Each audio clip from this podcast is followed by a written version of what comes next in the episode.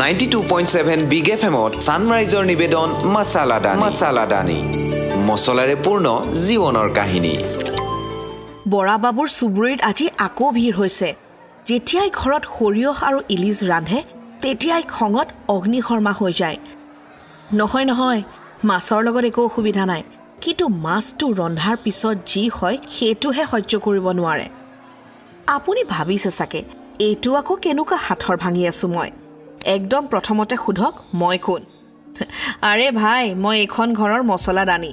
প্ৰায় চল্লিছ বছৰৰ পৰা এইখন ঘৰৰ কিটচেনত আছোঁ। ইয়াত যি হয় মোৰ চকুৰ আগৰ পৰা লুকাব নোৱাৰে বিশেষকৈ পাকঘৰত। মই কৈ আছিলোঁ বৰাবাবুৰ ঘৰত ৰন্ধা হৈছে সৰিয়হৰে ইলিচ বৰাবাবুতো এনেকুৱাই আছিল যি দিনটো তিনিসাঁজ ভাত মাছৰ সৈতে আনন্দ মনেৰে খাই দিয়ে। অৰ্থাৎ এতিয়ালৈ এনেকুৱাই হৈ আছিল। কিন্তু যোৱা বছৰৰ পৰা খেলি মেলি হৈছে। বৰাবাবুৱে এই বজাৰৰ পৰা ইলিচ মাছ ধুনীয়াকৈ কটোৱাই পচুৱাই আনে। দৰ্জা মুখত পাওঁতেই মাত লগায়। হেৰা শুনিছা? আজি সৰিয়হ মছলা দি এনেকুৱাকৈ সৰিয়হ ইলিচ বনোৱা যাতে দেহ মন ভাল লাগি যায়। মিছেছ বৰাই বৰ যতনেৰে সৰিয়হ ইলিচ ৰান্ধে। মিক্সাৰত পিঁয়াজ জলকীয়া বিশেষকৈ আন আন মছলাবোৰ দি ধুনীয়াকৈ পিচি লয় আৰু সৰিয়হো পিচি লয়। কিন্তু প্ৰতিবাৰে সৰিয়হ দি দিয়াৰ লগে লগে সৰিয়হ ইলিচ তিতা হৈ যায় আৰু বৰাবাবু খঙত জ্বলি পকি উঠে। লাহে তাহে তেওঁ ইলিচ অনাই বন্ধ কৰি দিলে। কিন্তু আজি অফিচৰ পৰা আহি থাকোঁতে তেওঁ ধুনীয়া ইলিচ মাছ দেখি লৈ আনিলে। কিন্তু সেই একে কাহিনী তিতা। এইকাৰণেই মই ইলিচ মাছ অনাই বাদ দি দিছিলোঁ। নাজানো আৰু কি হয় ইমান তিতা। মা ঢুকোৱাৰ পিছৰে পৰা এদিনো ভালকৈ সৰিয়হ ইলিচ খাবই পোৱা নাই। আচল কথাটো সেইটো তেওঁক তেওঁৰ মাকৰ হাতৰ সোৱাদ লাগে। ভাই মোক অৰ্থাৎ মছলাদানী সোধা সোৱাদ ক'ৰ পৰা আহে? আচল সোৱাদটো পতাত পিছা সৰিয়হৰ পৰা আহে না বেছি গোটা না বেছি মিহি।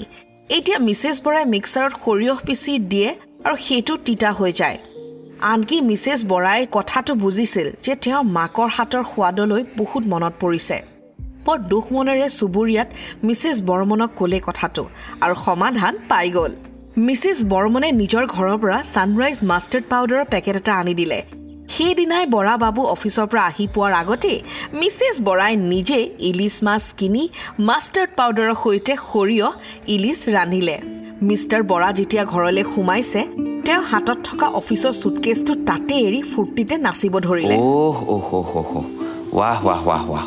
সৰিয়হ ইলিচৰ সুগন্ধ। আহা কেতিয়াৰ পৰা যে ব্যাকুল হৈ আছিলোঁ এই সুগন্ধিৰ কাৰণে? আৰু সেইদিনা খোৱাৰ টেবুলত বৰা বাবুৱে ইমানেই সৰিয়হ ইলিচ খালে যে আনৰ হাত লাগিবই নেপালে।